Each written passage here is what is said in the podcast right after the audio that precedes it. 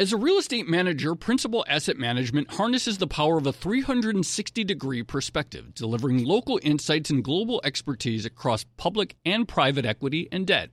Their teams apply local insights and global perspectives to help identify the most compelling investing opportunities. Principal Asset Management, actively invested. Learn more at principalam.com. Investing involves risk, including possible loss of principal. Principal Asset Management SM is a trade name of Principal Global Investors LLC. Hey there, it's Joe Weisenthal. And Tracy Alloway. And we are the co hosts of the Odd Lots podcast. And we want to tell you about a new podcast here at Bloomberg we're really excited about Money Stuff, the podcast. That's right. Friend of the pod, Matt Levine, is teaming up with our other friend and Bloomberg TV host, Katie Greifeld, to bring the Money Stuff newsletter to life.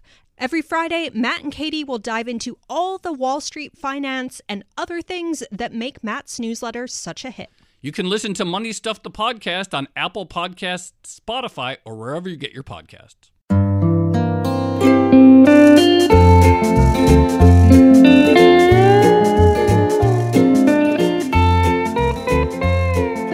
Hello, and welcome to another episode of the Odd Lots podcast. I'm Joe Weisenthal. And I'm Tracy Alloway. Tracy, what are the big topics for you at we're at the Milken conference mm. out in Beverly Hills. What would you say of like some of the big topics you've heard? I think it's inflation. Right. I mean, I got to say, I was on a credit markets panel and it was called Credit Markets and Inflation. So yeah. that kind of tells you everything you need to know.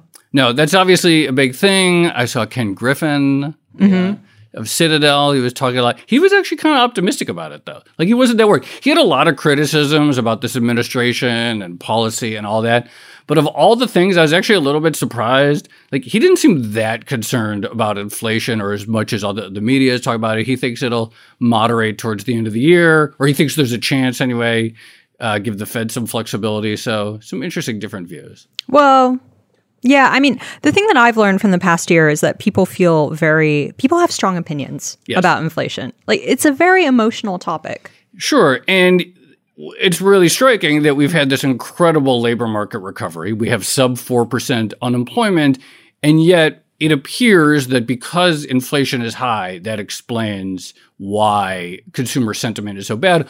Although I I think there's more to it than just inflation. Well, so this is the other thing that I think we've learned, which we've talked about before, but it feels like people care about more people care about inflation than people care about the unemployment rate. That's what it feels like to me because inflation affects everyone, whereas the unemployment rate is this kind of abstract thing. You can go up to people and say, oh, unemployment is just 4%. And they'll be like, right. well, if, I've been employed for the yes. past 10 years, and all I know is that the cost the of living part. is going up. Yeah, exactly right. So even during periods of high unemployment, most people hold on to their jobs over a given cycle, mm. but everyone kind of feels rising prices.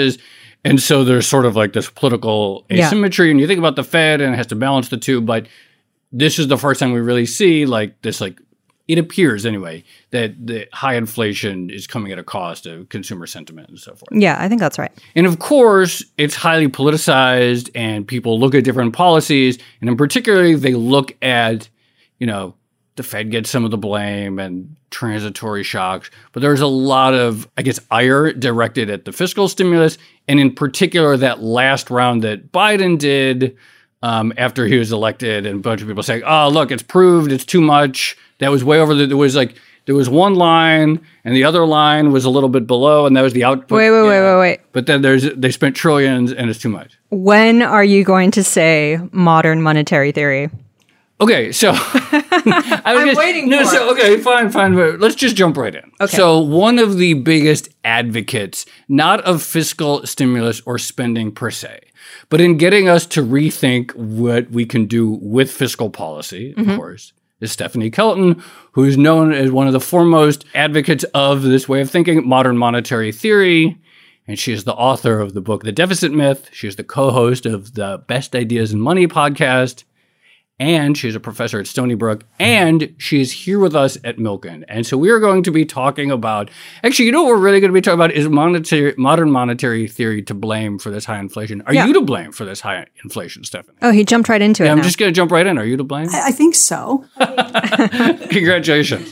No, look, I um, I think that you you two probably more than anyone oh, have, have well, no, no, no. I was just going to say have done deeper dives into this question sure. over the course of the last what eighteen months, two years, or whatever. You have been chasing this story in mm. a more sophisticated and persistent way than I think anybody out there, and mm. you've I think really forced the conversation to shift. I mean, I maybe I've helped shift the conversation on some fronts, but on the inflation front, I really think you've helped to focus attention on issues of pandemic related supply chain and bottlenecks. Nobody's done more to, to change the conversation around those things. So, oh, thank you. This is going to be a double edged sword for us, I think, if people start. Yeah. Anyway, go ahead. Well, look, I mean, so we we have that. We we've been paying a lot of attention to mm-hmm. the drivers of inflation and thinking about inflation in ways that we didn't before. And frankly, we haven't really had to think about inflation for so many decades to the extent that we talked about inflation. It was how do we get it up?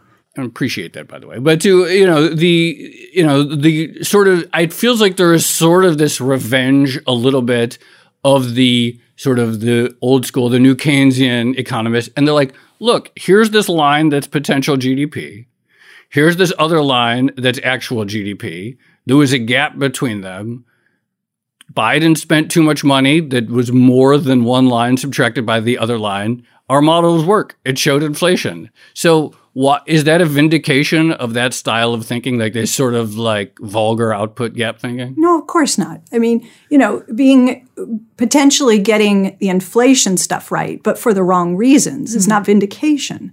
Okay, so I again we go back to what a what is a more sophisticated way to think about why we ended up with the high inflation we ended up with. And of course, it's not just here in the US, right. but it's around the world. And you look at Europe and mm. they're just right on our heels at seven and a half percent or so. So we know that the countries like China, countries like the UK also are at 40 year highs when it comes to inflation. So it's it's a bit uh, simplistic and I think wrong, frankly, to to look at things like the output gap and say mm. this is all down to pouring too much fire on an economy that didn't need that much fiscal support.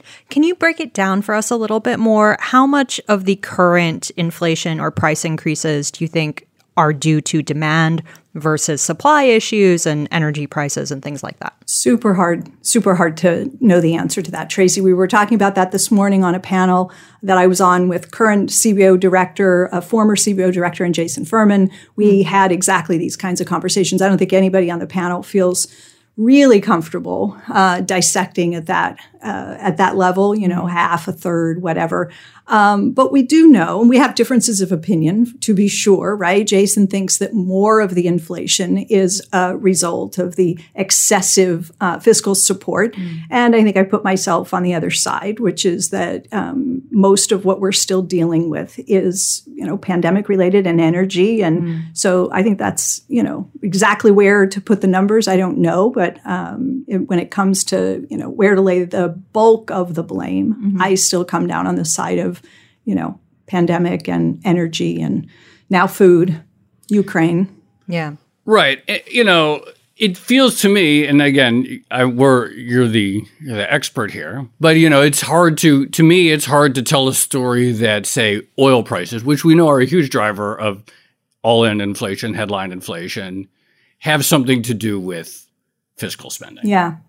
Right. I mean, you could in reverse though, right? When the pandemic first hit and largely things were shut down, oil prices did come significantly down. So there was some kind of a relationship between what right. was happening in the economy and that sort of thing. But yeah, you're you're right with respect to stimulus and, and the fiscal support. Mm-hmm. Yes, we got a faster recovery, thank God.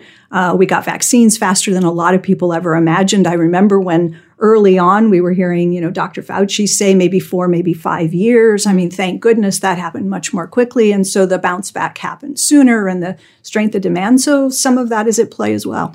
So, one of the things that we talk about a lot on this podcast is underinvestment in energy production and infrastructure. And this is something that the Biden administration has been very vocal about as well. And in fact, Biden has suggested a number of times that the solution to high prices is more spending, more investment to solve some of these bottleneck issues. And I wonder how that fits into MMT in the sense that my understanding is in MMT, the constraint on spending is inflation. And now we have CPI at 8.5%. And we have people who are also saying, well, the solution to the inflation is more spending. How do you reconcile those two things? Well, yeah, it's a, it's a good question. So if you think about it the way I think that President Biden does, which is we need more capacity with respect to the labor force. We need to bring more, especially women, back into the labor force. And so he will, in a sense, justify investments in universal pre-K and childcare and this sort of thing so that you can get especially women to return to the labor force to maybe ease some of the um, difficulties that employers have been having uh, hiring workers with uh, computer chips. You know, he's talking about the importance right. of reshoring some capacity with semiconductor manufacturing and building resiliency and all of that stuff. Now, you're rightly raising this question about how do you do that in a supply constrained environment? You know, if they want to do all of this infrastructure and we've heard talk about you know climate and the rest of it you want electric school buses you want to electrify the grid you want solar panels and ev charging stations all over the country. Well the question is you know who's going to put those up? Who's going to manufacture? Do you have firms that can meet those orders in a timely manner? Do you mm-hmm. have the supply capacity? And to the extent that you don't, you're going to have backlogs. You're going to have to wait to roll that out. So it isn't going to relieve a lot of inflationary pressure in the short term. And I think he keeps reminding mm-hmm. us that these are sort of mostly medium and longer term investments, but maybe childcare helps a bit. So this is sort of the the emphasis on the real resource constraint within MMT, which I will, you know, credit to MMT. I, I think that real resource focus has been borne out by the past couple of years. But I, I guess my question is, does MMT have a solution to that? Like, what is the policy recommendation in this kind of situation? Well, it depends what you want to accomplish, right? Mm-hmm. If you if you're thinking about the kinds of things that worry me the most in some respects, which is the climate crisis that we're facing, then I think what you need to do is sit down and draft a, a program. And it's going to be a long term program. It's going to be a 10 year or a 15 year or whatever program.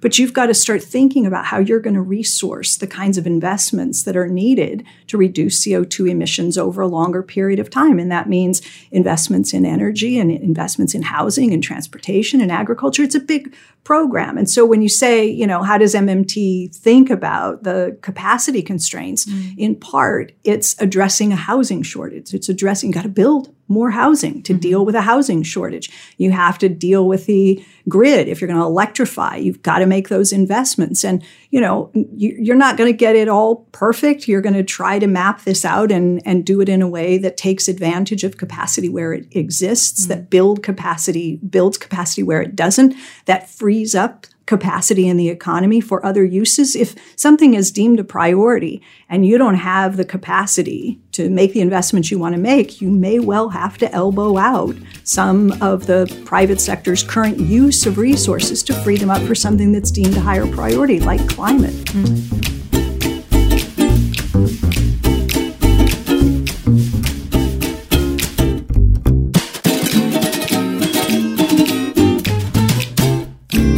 As a leading real estate manager, Principal Asset Management harnesses the power of a 360 degree perspective, delivering local insights and global expertise across public and private equity and debt. Our experienced teams are uniquely positioned to uncover compelling opportunities in today's market, giving our clients an exclusive advantage. Principal Asset Management actively invested. Learn more at principalam.com. Investing involves risk, including possible loss of principal. Principal Asset Management SM is a trade name of Principal Global Investors, LLC. Hey there, it's Joe Weisenthal. And Tracy Alloway. And we are the co hosts of the Odd Lots podcast. And we want to tell you about a new podcast here at Bloomberg we're really excited about Money Stuff, the podcast. That's right. Friend of the pod, Matt Levine, is teaming up with our other friend and Bloomberg TV host, Katie Greifeld, to bring the Money Stuff newsletter to life. Every Friday, Matt and Katie will dive into all the Wall Street finance and other things that make Matt's newsletter such a hit. You can listen to Money Stuff the podcast on Apple Podcasts, Spotify, or wherever you get your podcasts. So, the way we're actually in this country attempting to deal with inflation is through rate hikes and the Federal Reserve. And there's all, you know, people like, well, what is the Federal Reserve? How is that supposed to fix supply chain bottlenecks? And everyone knows it can't, and et cetera. And most people seem to also have this view. It's like even the advocates of monetary tightening, it's a blunt tool. It's not the, the most amazing thing, but okay, that's what we're going to do.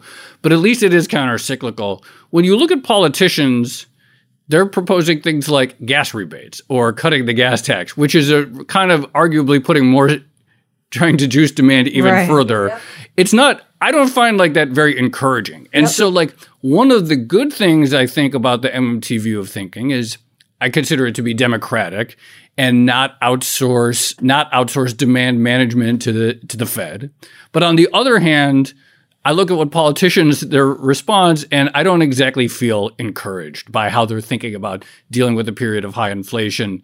And so should that give people pause about the MMT political economy such that when we hit high inflation, in many cases, the first instinct of politicians is to even juice spending or to spend more or well okay so you you raise this um, the gas tax yeah. thing and that's a pretty modest i mean we're talking about a few pennies okay. really it's like tens you know i don't think this is going to lead to a big burst of inflationary pressure and of course alongside that what at least democrats are also talking about are you know trying to move another package through where president biden is explicitly um, referring to this as a package that would be deficit reducing and therefore helping to bring down inflation. Right. So you are actually hearing, you know, now I may not agree with that, okay, but you are hearing politicians say we ought to pass this legislation because it will actually help us to deal with inflation. So, you know, you can say I don't trust them to do it, but the truth mm-hmm. is they are actually trying to do exactly that.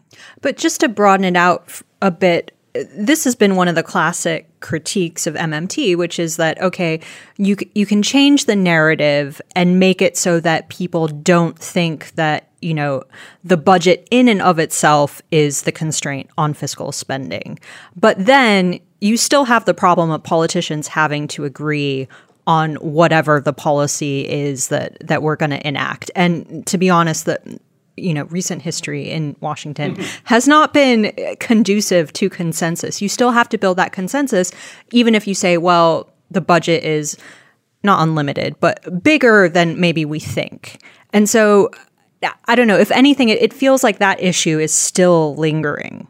Consensus is lacking in DC to sum it up.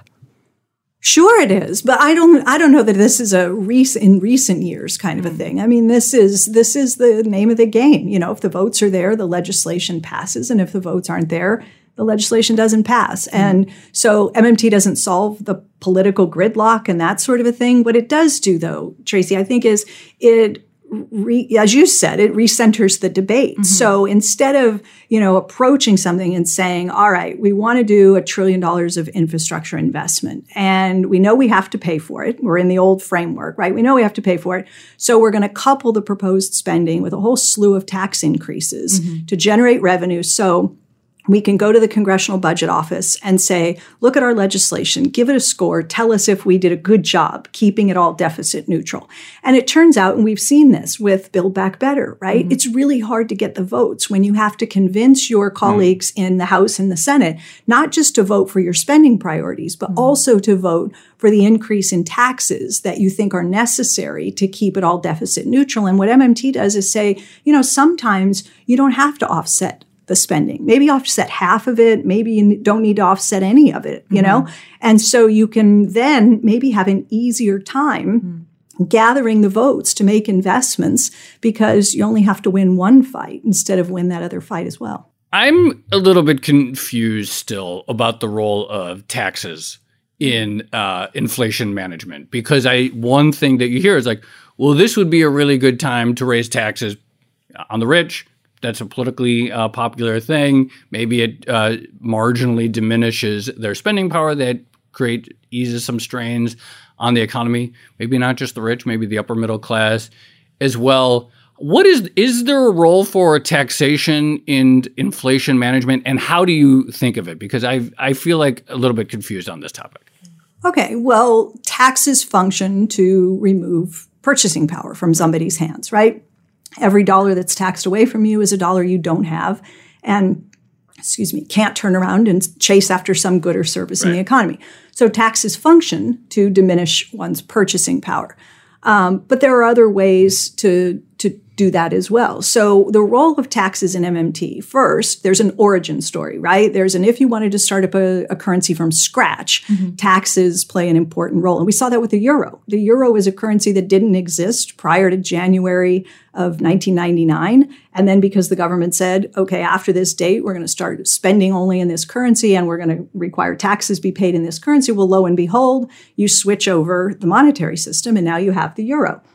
So you know, creating a demand for a currency uh, is one role of taxes. Another role is, you know, inflation. If you simply spent the currency and never taxed any of it back again, then you would, you know, put too much purchasing power into people's hands, and the result would inevitably be inflation.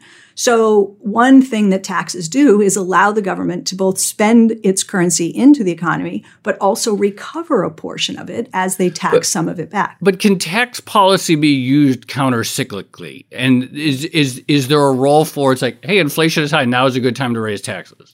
Well, the Democrats are trying to do that now, actually. But tax, taxes are already countercyclical, right? Tax revenues increase automatically as the economy grows and they drop off uh, in a recovery, in a, I'm sorry, in a recession.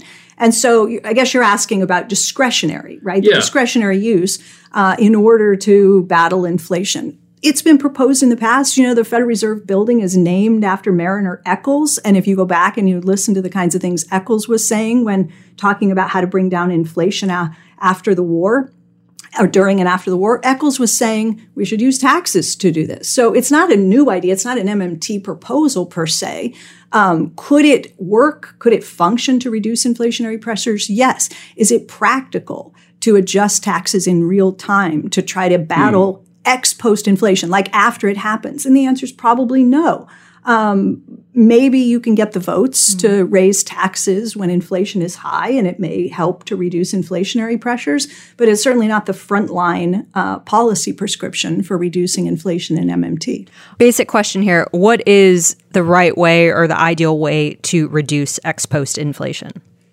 All right. So this is the way I always have tried to say this. Uh, there is, in my mind anyway, no one size fits all policy response to inflation. You have to look under the hood. If I were to walk down into my basement and find it flooded with water, I know I have a problem on my hands, but I don't know why.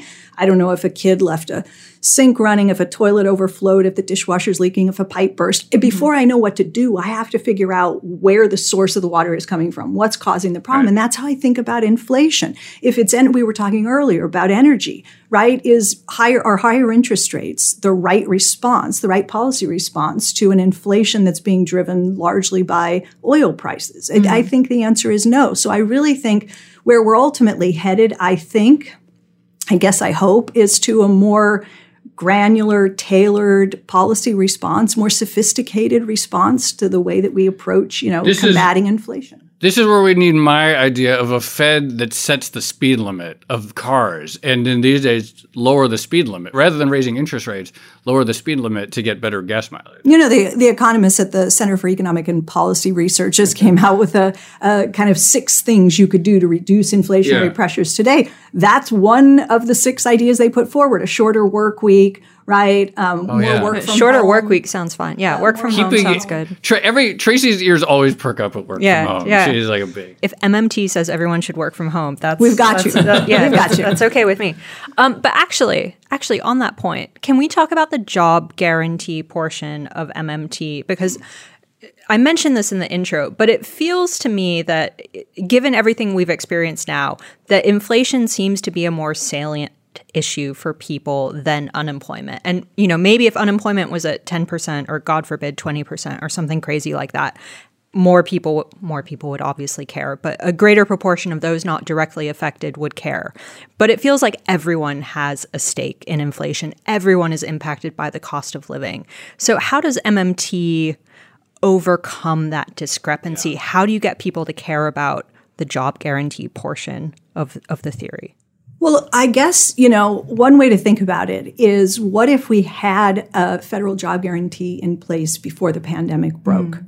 And instead of, you know, 22 million people lost their jobs in the first two months of the pandemic or whatever, and Congress sort of panicked because we didn't have kind of institutions in place to absorb and deal in a more focused way with the you know the unemployment and the you know economic fallout so suppose we had a federal job guarantee in place mm. then there would have been you know less i think panic and pulling out the bazooka the money yeah. bazooka and just spraying it across the economy and saying we got to blow a bunch of money into people's hands because we don't know what else to do you could have employed people mm-hmm. directly and it would have been targeted as opposed to this much more right. you know untargeted you would have response. had the infrastructure already in you place would have had it in place and the money would have gone right to where it was needed you wouldn't necessarily have had to send large checks to almost everybody mm. uh, and maybe to the extent that doing those kinds of things help to fuel some of the inflationary pressures that, that we're dealing with today people could be persuaded by saying look we don't want to end up there again mm.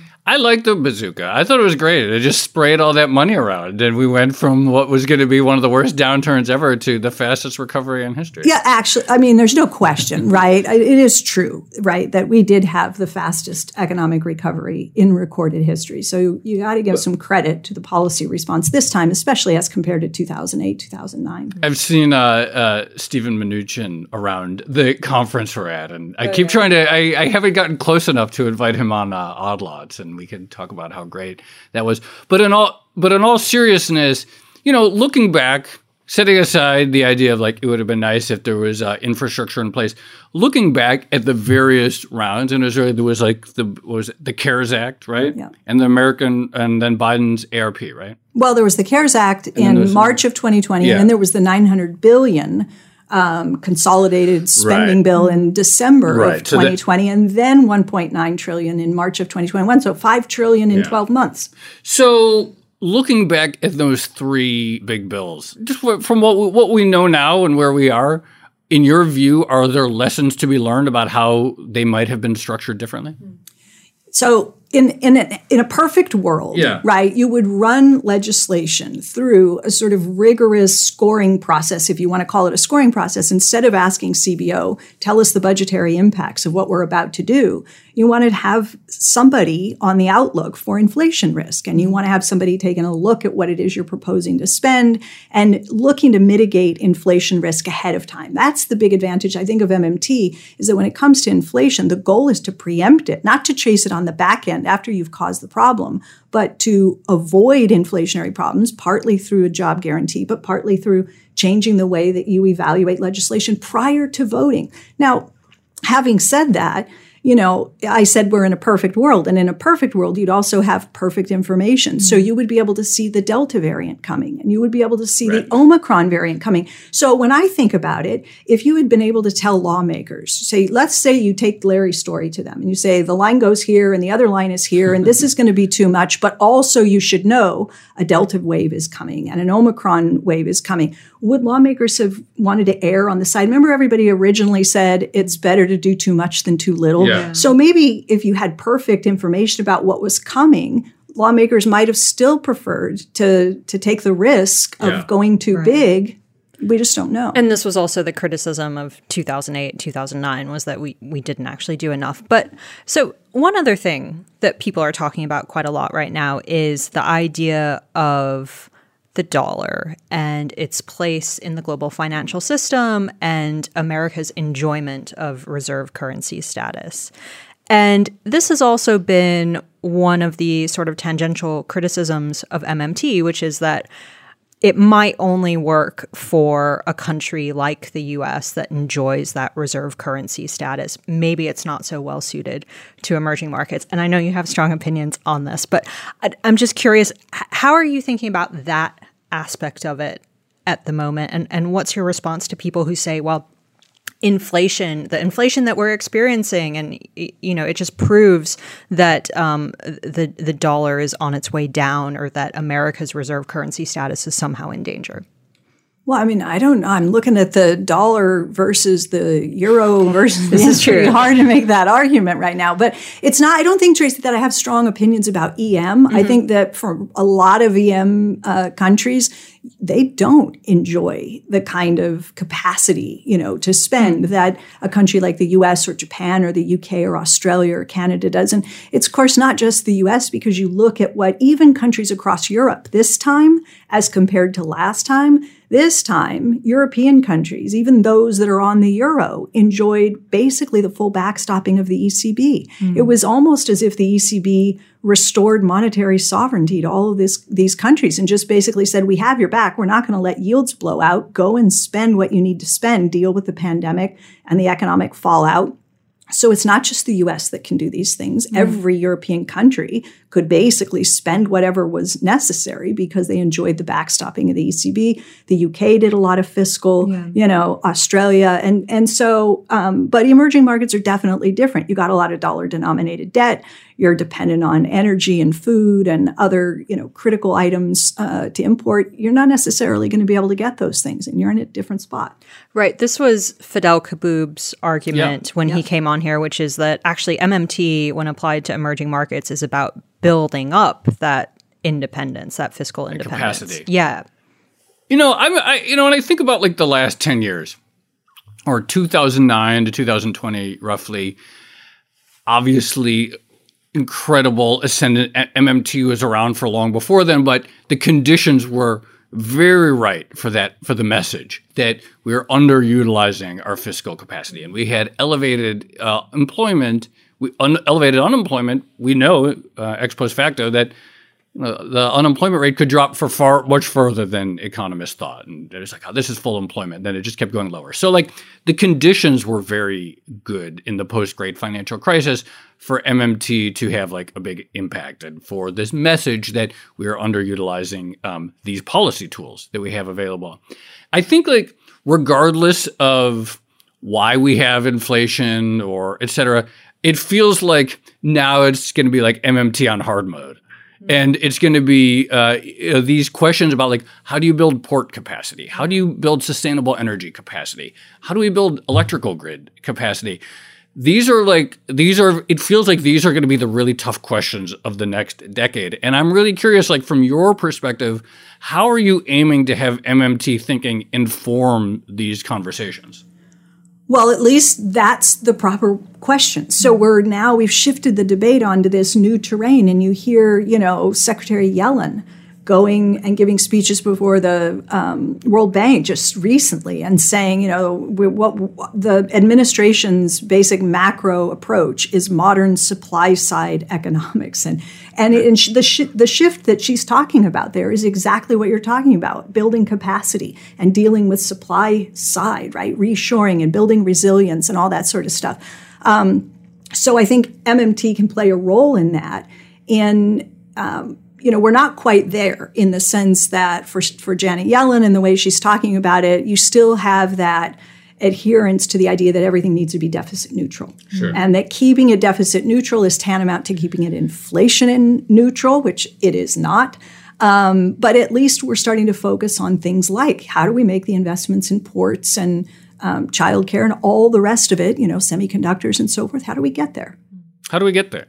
Well, we do it. You have to make you have to spend the money. There's no there's no like secret, you know, recipe here. You just simply have to spend the money. So, how do you continue to make the kinds of investments that are necessary in an economy that is supply constrained? How long will we be supply constrained? You know, the, the word recession is everywhere at this conference. Yes. Everyone is mm-hmm. talking about whether the Fed is going to successfully orchestrate a soft landing. And if they don't, a hard landing means a deeper recession, which automatically means you're going to free up capacity, right? Mm-hmm. So uh, I'll just come back to climate because for me, that is the sure. number one issue. It's not going anywhere, which means I don't think that MMT has lost its place in the debate.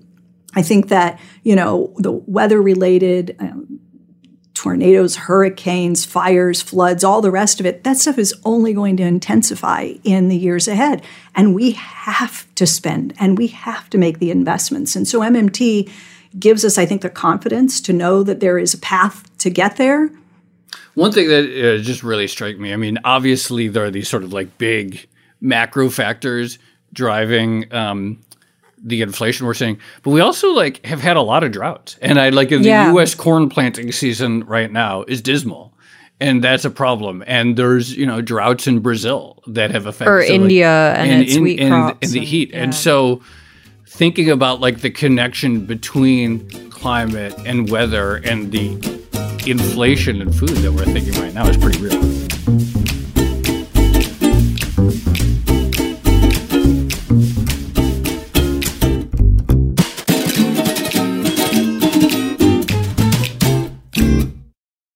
So, I mean, just on this note of, of how MMT sort of recaptures the narrative, again, one of the critiques has been that the theory itself is complex and people tend to kind of see what they want to see inside of it. What what do you say in response to that? To people who say that the theory is is too complicated and has a tendency to sort of like change goals and aims over time? I'm not sure I've heard that critique oh, okay. as much. You know, I, I think you must have heard that MMT is complex, right, and hard to for a lot of people to grasp because like the goalpost seems to change sometimes.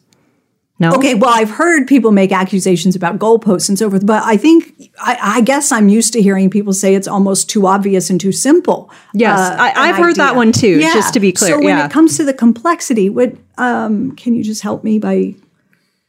I guess it's the idea. So, for instance, it, it, take like a real example from from recent history. So, uh, the the Sri Lankan central bank governor, I think he came out like one or two years ago, I can't remember exactly when, and said, like, we're pursuing MMT. And he thinks he's doing MMT because it's more fiscal spending. But then a lot of other people who are more closely aligned with MMT, who are more involved with it, will come out and say, no, no, no, this isn't MMT because he's not building up fiscal capacity and independence. He's not focused on increasing productive capacity or whatever. That's what I mean. It seems open to interpretation. I got you. So it's I agree with you. If your takeaway, if your if your thumbnail sketch of MMT is um, don't borrow in a foreign currency and you can do whatever the hell you want, then that's not going to work. But you could see how that would be attractive to sure some emerging market politicians. Sure, you could. And I think, you know, I know only a little bit about the Sri Lankan uh, comments and the justification, the invocation of MMT there. And I think his his belief was as long as the proportion of domestic debt mm-hmm. is higher than the proportion of external debt, yeah. then you're somehow okay, which makes no sense whatsoever. You mm-hmm. still have a lot of external debt that has to be serviced. Mm-hmm. And if you can't, you know, export and earn foreign exchange to service debt, you're in a world of hurt either way. So uh, but, there's no way for MMT to rescue you there. But just to bring it back to the US, for instance, a lot of people, well, some people, I should be careful. Some people will say that, well, we just experimented with MMT. We ramped up our fiscal spending at a time when we really needed it. And some others will say, well, actually, you know, for instance, real MMT would have told you that we should have had the architecture in place before the 2020 pandemic happened in order to provide that kind of support to people, or that, you know, the policy should have been slightly different. That's what I mean about the complexity. And I, think that's the aspect of it that might be difficult for people to sort of grasp. Yeah. So I did a post um, that was, I think it was titled something like, It's Too Late for an MMT Informed Approach to Budgeting. Right. And again, it was the pandemic, it was the panic. You know, when everybody's in panic mode, yeah. then it just became, like I said, the whipping out of that money bazooka and trying to, to smatter, mm. you know, the, the economy with enough cash to support income to pull us out of the, the pandemic and, and the recovery. Um, so it is true, though, that if you're doing quote unquote doing policy and you're doing it consistent with MMT principles, mm. then you've transformed the federal budgeting process. You're evaluating legislation yeah. differently. We just didn't have time to do that. Mm. As a leading real estate manager, Principal Asset Management harnesses the power of a 360 degree perspective, delivering local insights and global expertise across public and private equity and debt. Our experienced teams are uniquely positioned to uncover compelling opportunities in today's market, giving our clients an exclusive advantage. Principal Asset Management actively invested. Learn more at principalam.com.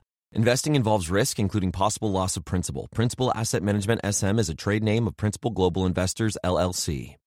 Hey there, it's Joe Weisenthal. And Tracy Alloway. And we are the co hosts of the Odd Lots podcast. And we want to tell you about a new podcast here at Bloomberg we're really excited about. Money Stuff, the podcast. That's right. Friend of the pod, Matt Levine, is teaming up with our other friend and Bloomberg TV host, Katie Greifeld, to bring the Money Stuff newsletter to life.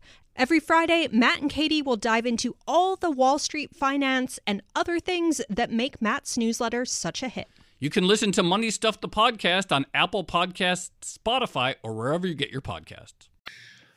The Fed raising interest rates seems to have some effect on the real on the economy. And I don't know like exactly what it is, but it seems to, you know, certainly mortgage rates have shot up. That's going to make borrowing or affording a house at current prices at least more difficult. It seems to already be uh, slowing some things perhaps in the housing market. What is in your view, like just from your perspective, what do we, you know, let's say we're getting the Fed is, seems to be set on this like very aggressive series of hikes um, by the time this comes out, actually, we'll have had the May decision, but you know, more hikes likely on the way. If we, given your assessment of the inflation, that it's not necessarily about demand and that it's global and that it's about energy and food largely, which it's hard, a bit harder to tell the demand story. What do you think is going to come out of uh, these hikes? What are they going to do to this kind of economy? Uh, I guess it depends how big they are and how quickly they come. And, uh, you know, I think that the, the likelihood of a soft landing, you know, I think I'm on the side of that's really difficult to pull off. Hmm. And, uh, you, you know, you can slow things down. Housing is, of course, the probably sector that is the most sensitive to interest rates and but you know you've done shows and I've listened to them where you you've talked about the housing market and you say listen you you put a house on the market and all of a sudden you have 40 bids and half of them are all cash which right. makes you go okay so interest rates are rising so maybe a few of the people who would have borrowed and bid on that home are out but maybe you still have 20 all cash buyers yeah. in the mix because they're not interest sensitive so to the extent that you do see housing start to cool then of course fewer people buying homes and furnishing them. Maybe that takes some strain off of durable goods and sure. that sort of stuff. So I don't discount that interest rates have a channel, you know, but it's just very difficult to figure out. And, and Powell will remind us long and variable lags, right? So by the time inflation starts to come down, it, the, the interest rate increases may not really have taken hold, and yet the fiscal tightening, which is already baked in, we have huge reduction in deficit right now um, that may do enough to you know help with the reduction in inflation. One of the reasons it seems that the Fed is uh, you know uh, inclined to do an aggressive series of rate hikes is this idea of like, well, yes, a lot of the inflation is still transitory factors. Maybe it's still related to the pandemic, and now, of course, the war or the new lockdowns in China, but it's too late and we're worried about the inflation expectations genie coming out of the bottle. And that if you just let inflation get too high for too long, regardless of the fact, regardless of why, our expectations become unanchored and then we have a decade of high inflation just because expectations. And I'm curious, like, do you assign any significant force to this idea of like the expectations channel? I'm I don't assign a big force. I mean, I, I won't say that I discount it entirely, but the idea that there is this dominant channel through which interest rates work, which is through inflation expectations. You know, I'll put myself on the side of Philip Rudd, who I think wrote that oh, yeah. paper that got a lot of attention. Again, was it the Richmond Fed? I think um, it was actually the Fed. I think it was, it was the, the, main. Fed, Fed. Oh, okay. Yeah, I think the Fed, Fed. Fed. Fed. the Fed. Fed. Uh, I, I, think a lot of it is economists sort of hand waving because most of the old theories seem to have stopped working. You know, most people don't put a lot of cred in the idea of a NAIRU or uh, maybe a Phillips curve sort of fell out of favor when the data stopped working. And so people just sort of turned to this other way to explain inflation mm-hmm. and said, well, it's mostly expectations channel. This is what's the driver. So just on this on, on this topic, there are some people who in early 2020 or maybe mid 2020 I'm thinking specifically of Larry Summers, but you know, Larry Summers came out and said like, "Oh, this is way too much. We're going to get massive inflation," and he's been doing victory laps um, around that thesis. And you know, technically, he didn't actually say we're going to have massive inflation. He said there's a one third chance of having lots of inflation. So but he was certainly one of the louder voices of concern. Absolutely, and so you know, people are giving him a lot of credit for for seeing these price increases. Uh, what what did he get right in that scenario, or what did he see that other people maybe didn't? Hmm. Well, inflation went up.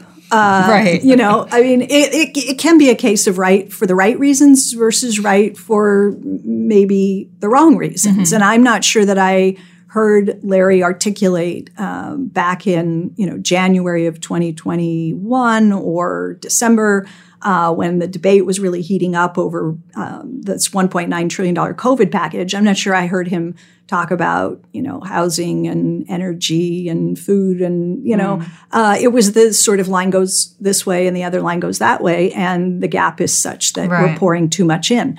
Um, so, you know, he, I think that uh, I had a piece out in April of 2021 in the New York Times. It was a fairly long op ed, and it was all about inflation. And so it wasn't as if inflation wasn't also on my radar and, and others.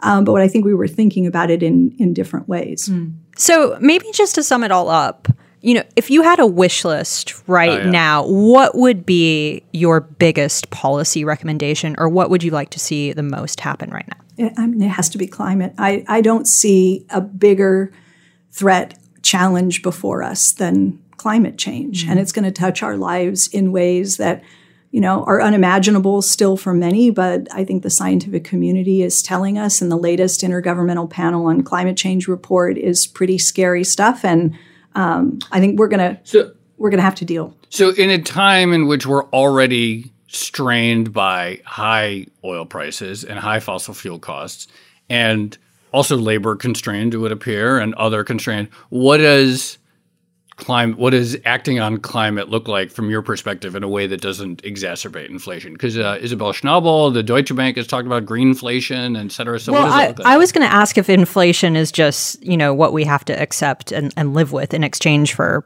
healing the climate or fixing the climate change problem i would certainly hope mm-hmm. that if it came down to that and that was the trade-off that the answer would be unequivocally yes mm. that it is a small mm. price to pay for the sake for the of, survival of humanity that it seems like a worthwhile trade-off but voters are voters and we know there's people are really unhappy about the existing inflation and if you want to keep a durable political coalition alive in Washington you have to win elections every 2 years and so how do you think about when you say you want to see something done on climate at a time when people are really upset about gasoline prices how do you think about uh, making putting uh, you know what's a policy framework uh, look like that's what's also your, politically yeah, durable? What's your energy bill going to look like when we don't deal with climate change? What is it going to look like when your house is burned down? And what is it going to look like? You know, have ever seen people in an airport when their flights are canceled? Mm. Climate change is going to massively disrupt life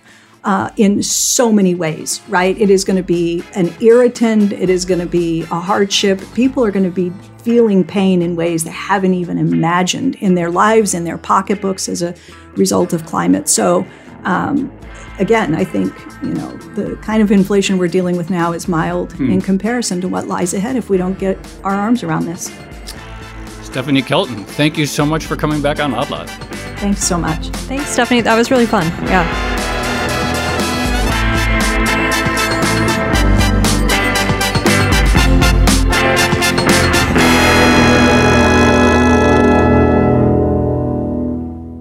Obviously I really enjoyed that conversation. You know, something I was thinking about just in general with with inflation um, more broadly mm. is things have really started to normalize in the United States from a pandemic perspective. There really are like very few restrictions on anything. Now, of course, there's still you know the awful war that's happening in Ukraine, and there is the uh, the you know ongoing lockdowns that are happening in China. But to the extent that inflation is sort of pandemic related. Mm-hmm. I kind of think like now is the period where we're then we're going to find out. Like, is it start to cool down as things normalize, whatever that means, or is there some other force that continues to push it extremely high? I think we're, there's like a pretty pivotal juncture here. The, the moment of truth. Kinda, I yeah. think it is. Well, uh, the other thing, and we've spoken about this before, but in retrospect, maybe transitory wasn't the right word to use to describe what was actually pandemic related inflation right. or narrow inflation versus broad based inflation, something like that. And it does feel like by using that word, the Federal Reserve basically put an expectation in that this yes. would be something that lasts three months. Over by the end of 2021. Right. Yeah. When actually, to your point, it's only recently that a lot of these pandemic related restrictions are starting to go away. The other thing I would say, and this is sort of a big picture, theoretical, philosophical question, is I feel like a lot of this MMT debate boils down to relative versus absolute gains. And this kind of comes to the inflation point, right? It's easier to get oh, people oh, yeah, yeah. riled up about cost of living than it is about employment. And on the other hand, a lot of it also comes down to short termism versus yeah. long termism.